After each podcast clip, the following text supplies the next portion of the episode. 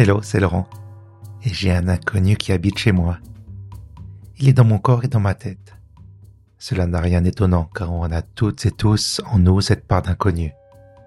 On ne se connaît pas complètement. Comme moi, tu as ce côté obscur, cet angle mort que tu ne vois pas parce que tu manques de recul sur toi-même ou tu n'as pas osé faire face à qui tu es réellement.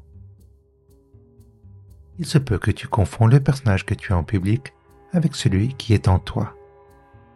Tout cela est tout à fait normal car nous disposons d'une vie extérieure et d'une vie intérieure. Étrangement, nous ne possédons pas toujours la clé pour accéder à ce monde souterrain. Heureusement, j'ai un outil simple qui va nous permettre d'entrer dans la salle des machines pour voir ce qui se cache derrière nos actes et nos pensées.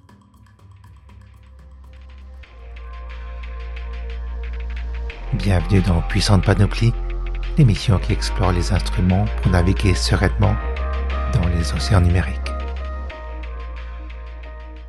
Dans l'épisode précédent, je t'ai proposé une série de questions difficiles car très personnelles.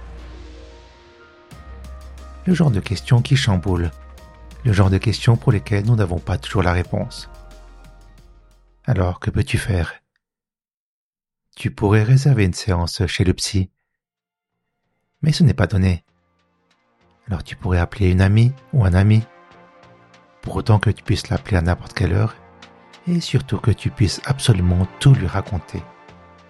D'accord? Ces amis-là sont précieux et rares. Alors je te propose d'écrire ton journal intime.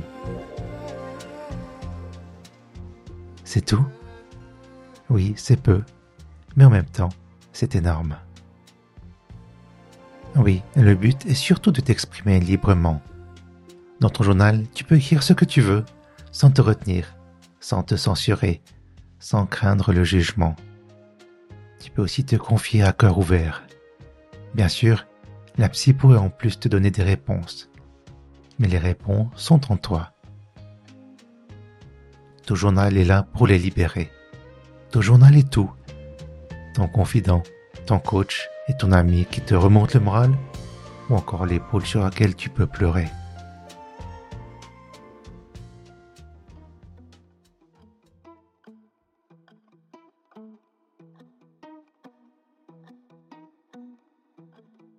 Ok, l'idée te plaît, mais sais-tu ce que tu vas écrire? Il est bien possible que tu ne le saches pas avant de te lancer. Alors je te propose quelques idées et questions. Comment vas-tu? Comment te sens-tu? Comment s'est passée ta journée? Est-ce qu'il y a eu un moment particulièrement intéressant, marquant, triste ou drôle? Pour ajouter une note ensoleillée, je te conseille d'ajouter de la gratitude. Même après une journée horrible, il y a toujours une part de positif à retenir. Un ou plusieurs micro-événements pour lesquels tu pourrais éprouver de la reconnaissance. Pas besoin d'aller chercher dans le spectaculaire. Quelques petits riens peuvent sauver ta journée. Peut-être que tu as trouvé tout de suite une place de parking? Ou tu as pensé à prendre ton parapluie en sortant de chez toi et plus tard ça t'a sauvé de l'averse?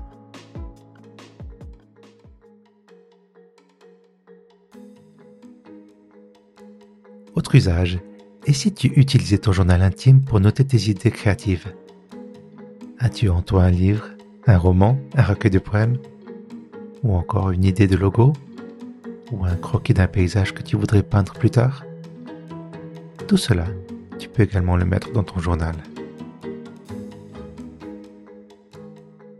Pour référence, comme inspiration simplement pour se rappeler des belles choses, tu peux également parler des livres qui t'ont marqué, assembler des citations, faire la critique de certains films et spectacles. Tout ce que tu vis, vois et entends contribue à nourrir ton univers et ton identité. Et dans l'enchaînement logique, rappelle-toi de tes rêves et de tes objectifs. Projette-toi dans ton futur. Essaye de voir comment tu pourrais surmonter certains obstacles. Imagine les étapes qui te mèneront à un avenir haut en couleur. Il se peut que certaines personnes t'aient causé du tort ou soient carrément toxiques. Dans ce cas-là, rédige une lettre franche et directe pour leur dire tout ce que tu penses d'elles. et tu ne l'envoies pas.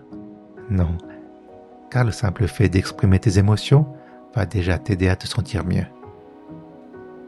Par ailleurs, l'idée de la lettre n'est pas à réserver qu'aux personnes que tu détestes. Au contraire, s'asseoir et prendre le temps de penser aux amis qui comptent est très bénéfique. Et cette fois, je te conseille d'envoyer la lettre ou d'appeler cette personne pour la voir et lui lire la lettre en direct. Et si malheureusement la personne n'est plus là, je suis convaincu que tes mots trouveront quand même le chemin vers cette personne.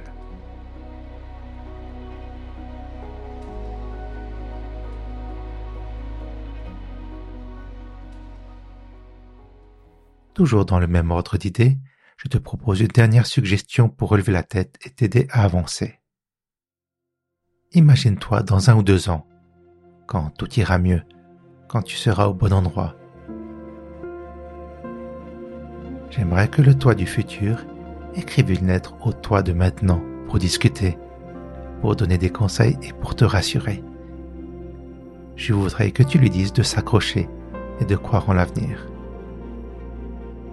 Quelles que soient les épreuves, tout va se mettre en place et tu verras que le toi du futur avait raison d'être optimiste.